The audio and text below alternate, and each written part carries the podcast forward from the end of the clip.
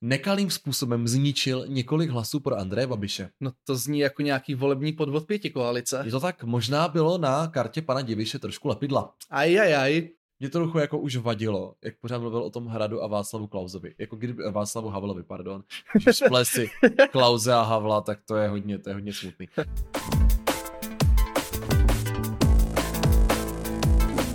Ahoj, nazdar, čau. Ahoj všichni. Já jsem David. Já jsem Marek a my vás vítáme u dalšího dílu podcastu Homo Politicus. Tentokrát se podíváme na výsledky prvního kola prezidentských voleb. Je to tak, o víkendu nám totiž skončilo první kolo, pro někoho možná překvapivě, pro někoho méně překvapivě. Každopádně do druhého kola postupuje generál Pavel a Andrej Babiš. Ano, my jsme si říkali, že bychom se mohli možná tomuto tématu vyšnout, protože je všude, ale co by to bylo za politický podcast, kdybychom se těm volbám nevěnovali. Uděláme to jinak, nebudeme mluvit pouze o vítězích, ale my si vzpomeneme i na poražené, eh, kteří se navždy zapíšou do análu politologických příruček. Takže na to budeme od spodu, od nejnižšího. Tak to je vždycky u vyhlašování výsledků. Přesně tak. Takže pojďme na to. Takže na krásném osmém místě skončil Tomáš Zima z žádná celá 55%.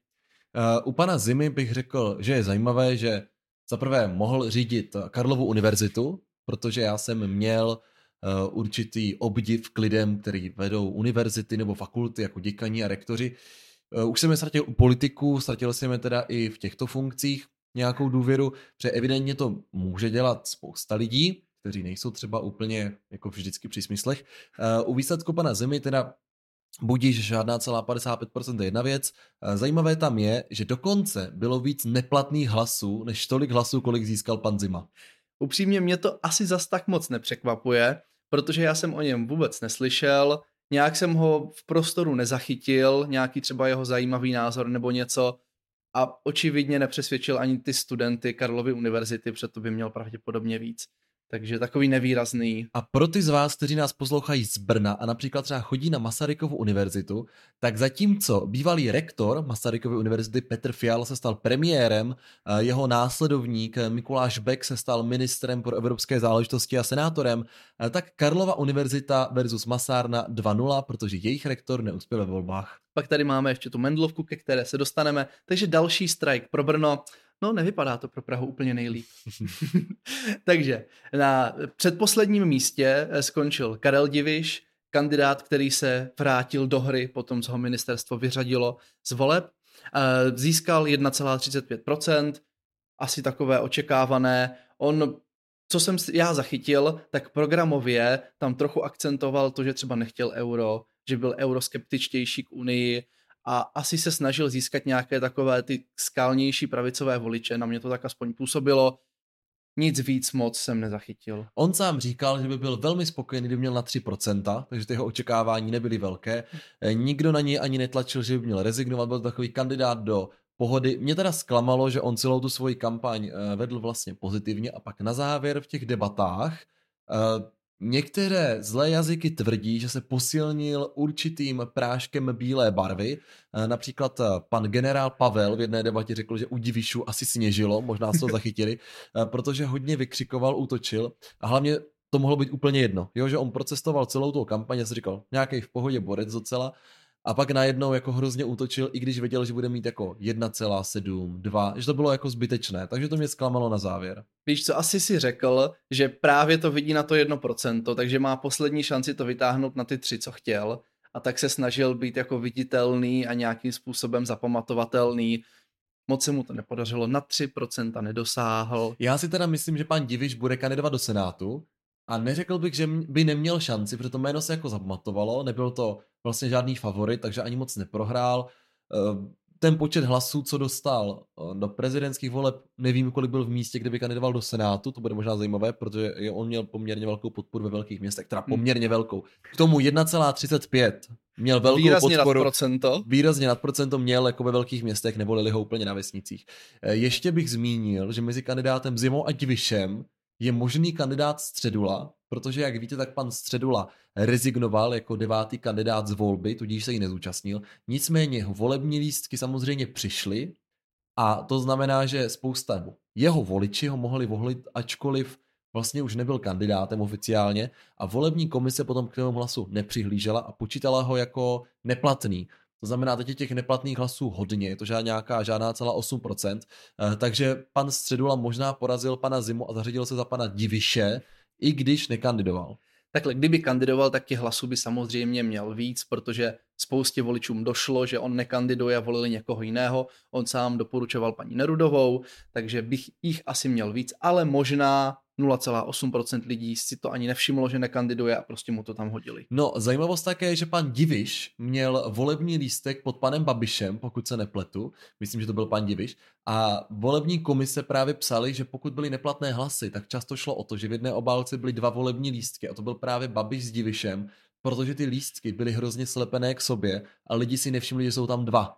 Je, tak to, to znamená, je... že i kdyby měl výsledek 1,35%, tak možná tímto nekalým způsobem zničil několik hlasů pro Andreje Babiše. No to zní jako nějaký volební podvod pěti koalice. Je to tak, možná bylo na kartě pana Diviše trošku lepidla. Ajajaj. Tak, můžeme se přesunout eh, od konce třetímu neúspěšnému kandidátu a to je Marek Hilšer, který kandidoval na prezidenta už po druhé.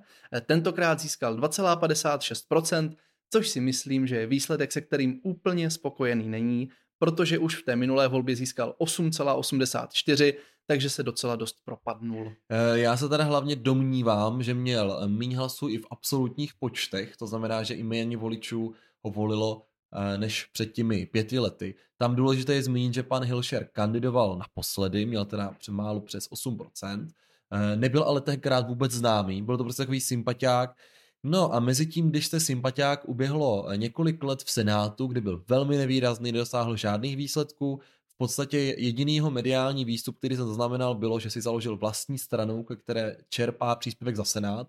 Eh, to znamená, že ovládá sám stranu, která má příspěvek. Neříkám, že, neříkám, že to je špatně, neříkám, že to je dobře, ale byl to jediný výstup, který jsem zaznamenal.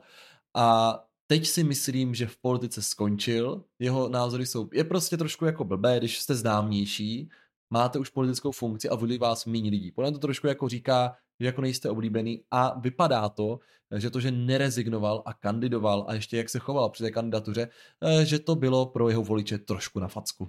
Právě na mě působilo, že byl takový trochu ublížený, že si ho lidi nevšímají, že ho vlastně nechcou vodit a že, že volit a že to je jejich chyba a měli by se za to trochu stydět, tak nějak to na mě působilo. Naopak, kdyby před tou volbou, jak třeba Středula, rezignoval, podpořil by jednoho z hlavních favoritů, mohl si zachovat dekorum a úplně jednoduše obhájit znovu Senát.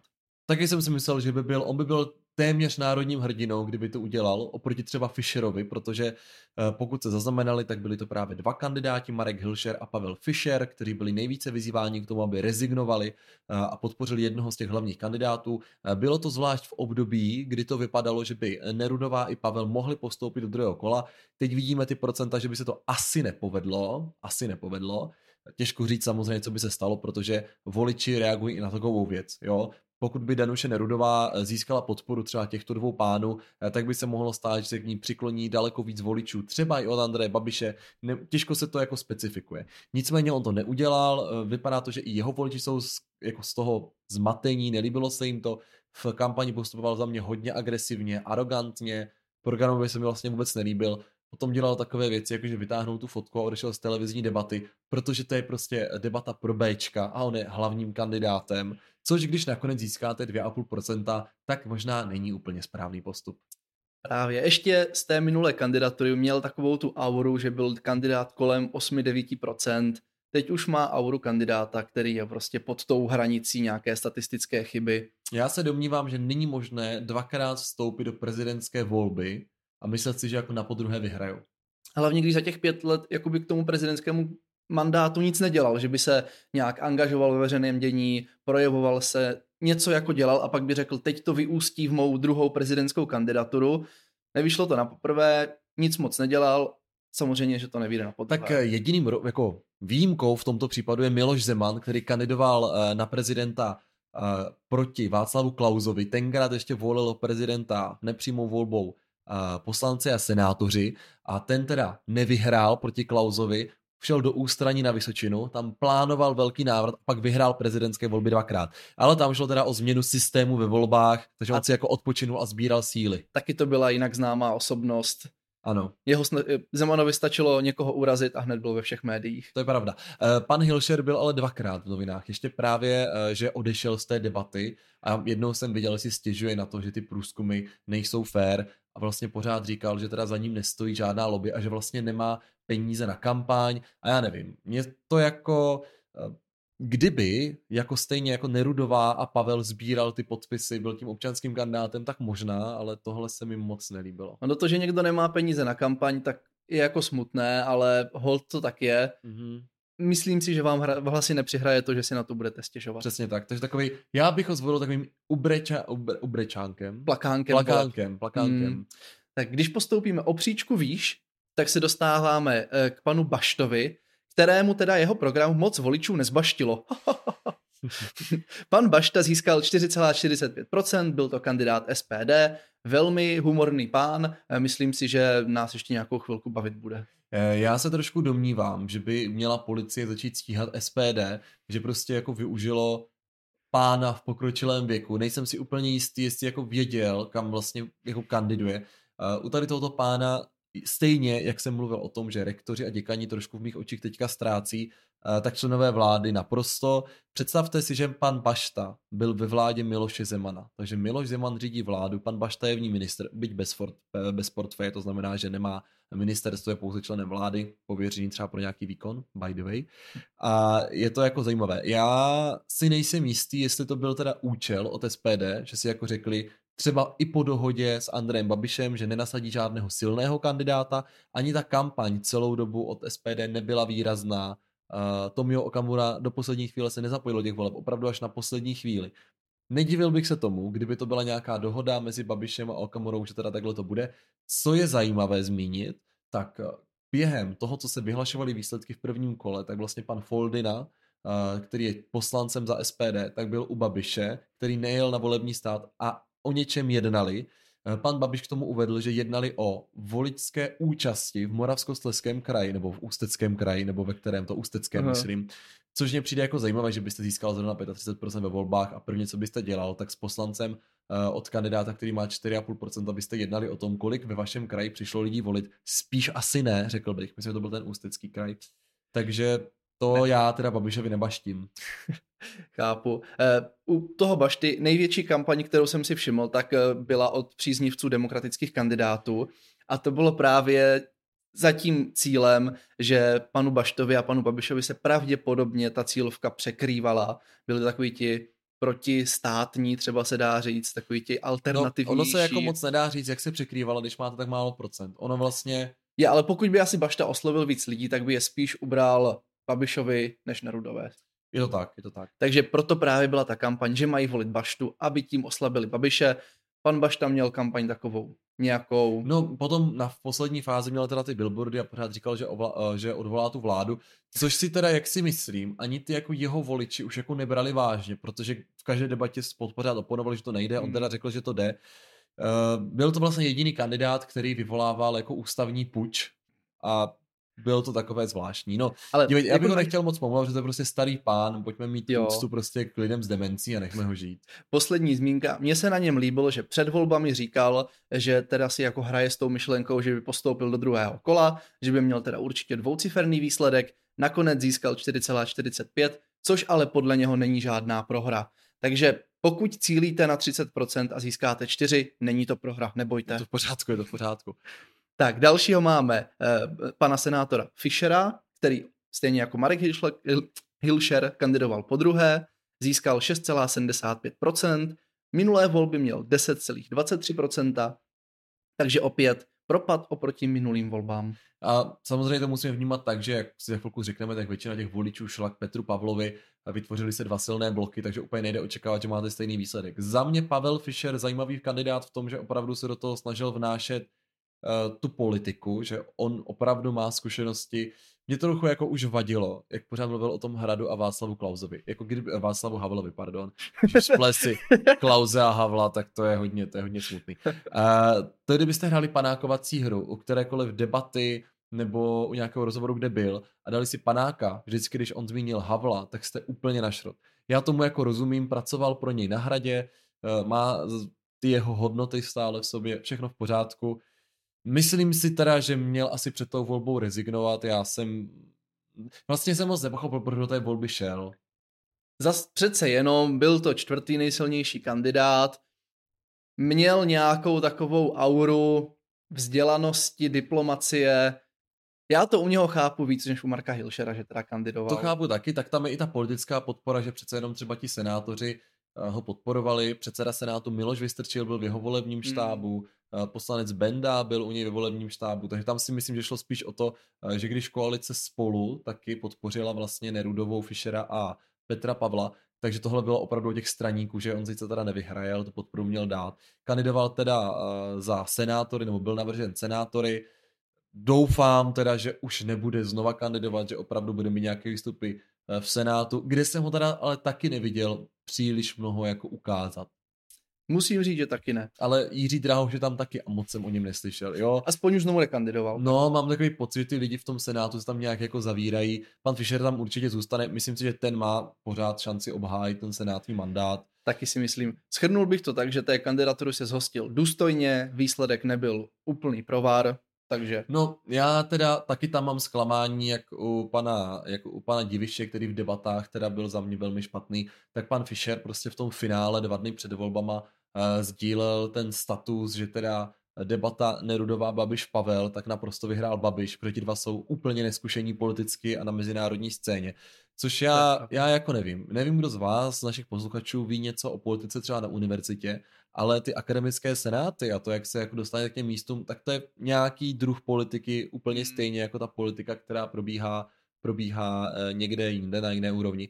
A Petr Pavel, že nemá zkušenosti s mezinárodní politikou, když řídí na to, Jo. Jako taky se tam musel dostat přes nějakou politiku. Určitě to není ano. tak, že se jednou probudil a došla mu SMS, že tak jsme vybrali tebe, ano, gratulujem. A stejně tak se prostě potkáváte ze zástupci těch států, s prezidenty, já nevím, se šejkama, se vším možným, myslím tím šejky v těch, eh, v těch z McDonald's. Jo, přesně. Jahodový šejky potkáváte z Arábie a tak. No, takže to mě trošku zklamalo, hlavně samozřejmě Andrej Babiš to hned sdílel, že děkuje za podporu mm. panu senátorovi. Myslím si, že tomu ublížilo v závěru kampaně a že kdyby tohle neudělal, tak má ten výsledek lepší, že tohle bylo takové, kdo jako váhal, tak si řekl, že to možná nemá jako zapotřebí se, tohle, se toho účastnit. Za mě velká škoda ten závěr. Je to tak. Tak, když už jdeme k těm té trojici favoritů, top 3, top 3 tak na krásném bronzovém místě teda skončila paní profesorka Nerudová se 13,92% hlasů, což bylo poměrně výrazně za tím, co jí věštili průzkumy a tam se asi podle mě stalo takový ten eh, princip sněhové koule, že voliči se přemýšleli do poslední chvíle, jestli Petr Pavel nebo Danuše Nerudová chtěli podpořit kandidáta, který má největší šanci porazit Andreje Babiše a nakonec, jak se to začalo překlánět k Petru Pavlovi, tak se zkrátka většina z nich přehoupla k Petru Pavlovi jako k silnějšímu kandidátovi a to si myslím, že paní Nerudové oblížilo. Za mě několik věcí. Za prvé, eh, voličské jádro složené hlavně z mladých lidí, jak my také víme, kteří je, nechodí k volbám. Je extrémně nevýhodné v tom, že moc nechodí k volbám. Jo, vy sice na svých Instagramech, TikToku vidíte, jak všichni volí, reálně tak prostě není. Nějakých 80% prvovoličů vůbec nepřijde, ti mladí lidi, jako jsme my, k volbám moc nechodí, takže mít z nich hlavní jádro jako problém. Dál kauza okolo eh, Mendlovy univerzity, tak za prvé samozřejmě tím způsobem, jakým jako, jako vysvětlovala ty věci, tak to nebylo úplně šťastné, mm. protože se tomu měsíc nevyjadřovala, pak to nějak vysvětlila, to není dobrý. Zároveň to její hlavní jádro, které mělo být asi Brno, i ta Mendlová univerzita, akademické prostředí, tak je na to hodně citlivé. Druhý problém. Uh, co se týče průzkumu, tak ano, měla hodně v průzkumech, ale musíme si uvědomit, že volební průzkumy jsou platné v den vydání volebního průzkumu. Ta prezidentská volba je tak strašně dynamická, ona se tak vyvíjí, vy vidíte tu kampaň, každá debata to změní. To znamená, ano, v pondělí týden před volbama mohla mít klidně 25% a klidně se mohla za dva dny po volebních debatách už je prostě nemá, jo? takže bych neřekl, že průzkumy se netrefily, ale jsou prostě platné v době jejich vydání. Eh, zároveň asi ale jako nemyslím, že tady kandidatura by byla nějaká špatná, nevýhodná. Jako podle mě, jako jedna z mála z těch kandidátů přinášela nějaká témata. Že ona jako reálně měla nějaký program, přinutila ty mladé lidi, když už ne volit, tak se zamyslet nad tou tematikou voleb. Mys... Určitě to bylo vidět, ta její kampaň. Bylo, bylo to viditelné. Třeba co se, jako já jsem sledoval politický marketing, protože se o to zajímám o tady tuhle oblast, tak tam bylo jako spoustu podnětů, které se určitě zapíšou, jako že to byla dobrá kampaň a že tam jsou věci, které se budou znova využívat. To, jak využila eh, jako první, nebo možná jako jediná, jak použila Biril vlastně v té kampani, mm. kde najednou úplně docházelo k tomu, že jste se identifikoval s kandidátem, který prostě ve stejný čas jako vy má papuče a sleduje seriály. Zároveň si myslím, že je i důležité, že jako žena kandidovala, získala a ona vlastně překonala trošku tu bariéru toho, že jako žena nemůže být prezident. To šlo vidět v těch průzkumech, jako hmm. evidentně ty lidi v nějakou chvíli si řekli, že to není problém a tím pádem si myslím, že se otevře jako i ta politika nebo ten veřejný život jako dalším, dalším ženám, že to prostě není, není jako, jako no-go zóna, že to není pánský klub. A zároveň uh, to bylo hodně z její strany, ale ze strany ostatních kandidátů, jako na úrovni bych řekl. Že tím, že ten Andrej Určitě. Babiš vlastně vůbec v tom prvním kole nedělal kampaň, protože on nemusel, mm-hmm. nechodil do těch debat, tak uh, že to mělo mělo to prostě nějakou úroveň, neuráželi se, bylo to důstojné a myslím, že jako Danuše Nerudová odvedla kus práce ze spousty hledisek a jako dobře, že kandidovala. Ještě můžeme zmínit, že kromě toho, že je žena, tak byla taky poměrně mladá kandidátka, což je taky zajímavé, taky to nebývá zas tak až běžné, aby jeden z těch top favoritů byl mladší. No a my se dostáváme už k Andrej Babišovi. Andrej Babiš, kandidát, který postupuje do druhého kola, pořád má šanci získat, stát se příštím prezidentem České republiky. Získal 34,99% hlasů Dlouhou dobu, pokud jste sledovali jako mi sčítání, tak vedl, ale nakonec ho přeskočil Petr Pavel. No, tam jsme teda viděli zajímavou věc u Andreje Babiše. Ještě se vrátím Danuše Nerudové. Tam jste viděli, že prostě když přišla v tom volebním štábu a začala teda děkovat, tak pro mě měla neuvěřitelně dlouhý aplaus, kde teda i ti příznivci jako děkovali. Ona teda řekla, že Eh, že bude pokračovat nějakým způsobem v politice. Neřekla, jestli třeba vstoupí do nějaké strany, založí vlastní stranu nebo se stane senátorkou nezávislou, to nenastínila, prostě nějak bude pokračovat. Tak eh, oproti tomu Andrej Babiš, který teda ve všech rozhovorech říkal, že od října, kdy oznámil kandidaturu, už je to nový Babiš, protože teďka už nebude dělat ty příkopy a je teda smířlivým kandidátem, že takový bůh prostě opravdu dva měsíce mu to teď šlo, dělal to jako perfektně, opravdu nebyl agresivní, chodil i do médií, kde předtím nebyl, Insider například podcast, kam by v životě normálně nestoupil, tak tam byl. A šuplu, první věc, povolební, nebo po výsledku vystoupil volebním štábu, tak agresivní výron nesmyslů jsem neslyšel strašně dlouho. Podle mě to byla jako chvíle, kdy i ti kandidáti za hnutí ano, ať už poslanci, zastupitelé v obcích, se jako hodně styděli. že si myslím, že to bylo tak strašně zahranou, že i oni jako cítí, že mají nějaký podíl na tom, že ten kandidát tam jako je v jejich straně a že oni je prostě reprezentují. Že třeba hejtman Moravskosleského kraje ano. právě zmínil, že by měl mít prezident nějakou důstojnost a že tady tu důstojnost na té tiskovce neviděl. No, takže to si myslím, že to si myslím teda, že Andrej Babiš přehnal. Uh, viděl jsem už nějaké podcasty, které mluvili, uh, které mluvili s lidmi zevnitř týmu Andreje Babiše a údajně právě ta tisková konference měla být velmi pozitivní a měl mluvit jako v dobrém a že to nebylo jako plánované, že bude Andrej Babiš na začátku takhle agresivní, uh, že to bylo plánováno takže ta jeho kampaň bude mít agresivní prvky, ale že on přímo to nebude dělat. To mhm. znamená, mm. že ano, možná uvidíte na billboardech nějaké věci, které budou na hraně, ale Andrej Babiš se bude tvářit pořád jako Milius. Tak to teda nevydržel a zjevně bude prostě o ego, že on čekal, že bude ten favorit. A teď se dostáváme k tomu, že Petr Pavel teda na poslední chvíli přeskočil se ziskem. 35,4% hlasů. Andreje Babiše. A e, bylo to teda hodně, jak by řekli Piráti, o prsa korejské plavkyně ale uh, zvládl to, gratulujeme mu, tímto posíláme klíčenku a evidentně to prostě Babiš jako nedal, že on čekal, že bude první. Já jsem teda, uh, já jsem teda odhadoval výsledky, že třeba Babiš bude mít 30%, eh, Petr Pavel, že bude mít nějakých 26-27 a potom bude za ním Danuše Nerodová kolem 20 a zbytek. Nakonec první dva, velká bitva o to, kdo bude první, Petr Pavel vyhrál, Můžeme si zmínit, Petra Pavla podrželi hlavně velká města, mladší voliči pravděpodobně, eh, Andreje Babiše podpořili menší obce a hodně pohraničí, takže tam je zase takový ten střed toho venkova versus měst, stejně jak bylo v té minulé prezidentské volbě. Dá se zmínit, že byla poměrně vysoká volební účast, ale asi to nebylo ani jedním z těch kandidátů, protože byla vyšší účast jak ve městech, tak v tom pohraničí, takže pravděpodobně se i Petru Pavlovi, i Andrej Babišovi podařilo zmobilizovat zkrátka víc voličů. Tady je jako neuvěřitelné, že vlastně dva kandidáti získali nějakých 70%, To se stalo naposledy v nějakých sněmovních volbách, tuším v roce 2004, nebo který to byl rok, eh, když kandidoval tenkrát Paroubek a Topolánek, ODS a ČSSD a získali dohromady nějakých 65% všech voličů. Problém teda byl, že to vyšlo ve sněmovně 100 na 100 a neměli pak koaliční partnery. Tady koaliční partnery nehledáme, prostě vítěz bere vše, ale vidíte, jak je to jako hodně uh, polarizované. Ještě jsem viděl jako zajímavé nákresy, když se podíváte na voličské bašty, haha, bašta, uh, Andreje Babiše a srovnáte to s mapou jako Sudet, tak zjistíte, že prostě to trošku jako odpovídá. A což jako není jako žádný hejt, ono to prostě odpovídá z nějakých ekologických závěrů. Že prostě ty chudší uh, oblasti naší republiky zkrátka jako volí Andreje Babiše, který logicky teda říká, že dívejte, já vás zachráním, vy máte draho, já vám s tím pomůžu. Vůbec teda neříká, jak by to dělal jako prezident, protože to vůbec nedává smysl. On to má dělat jako předseda vlády, pokud by jim byl, takže to jako není dobrý. A tak třeba myslí, že když se stane prezidentem, tak v Penamu konečně zlevní potraviny. Tak možná, možná, ale to jsem teda moc nepochopil. Lebo se rozdělí o ty miliardy, co třeba někde, někde to jo, jo. Eh, vydělal na státu. A nevím, co jako zamýšlí. Teďka teda ta kampaň, co nastala, tak za mě je to jako úplné dno. Je. Lži, agrese, ale já jsem to od něho čekal, hraje, hraje teďka o všechno a vypadá to tak, že většina, nebo skoro všichni demokratičtí kandidáti se přiklonili k Petru Pavlovi, podpořili eh, Petra Pavla, kromě Tomáše Zimy a Jaroslava Bašty.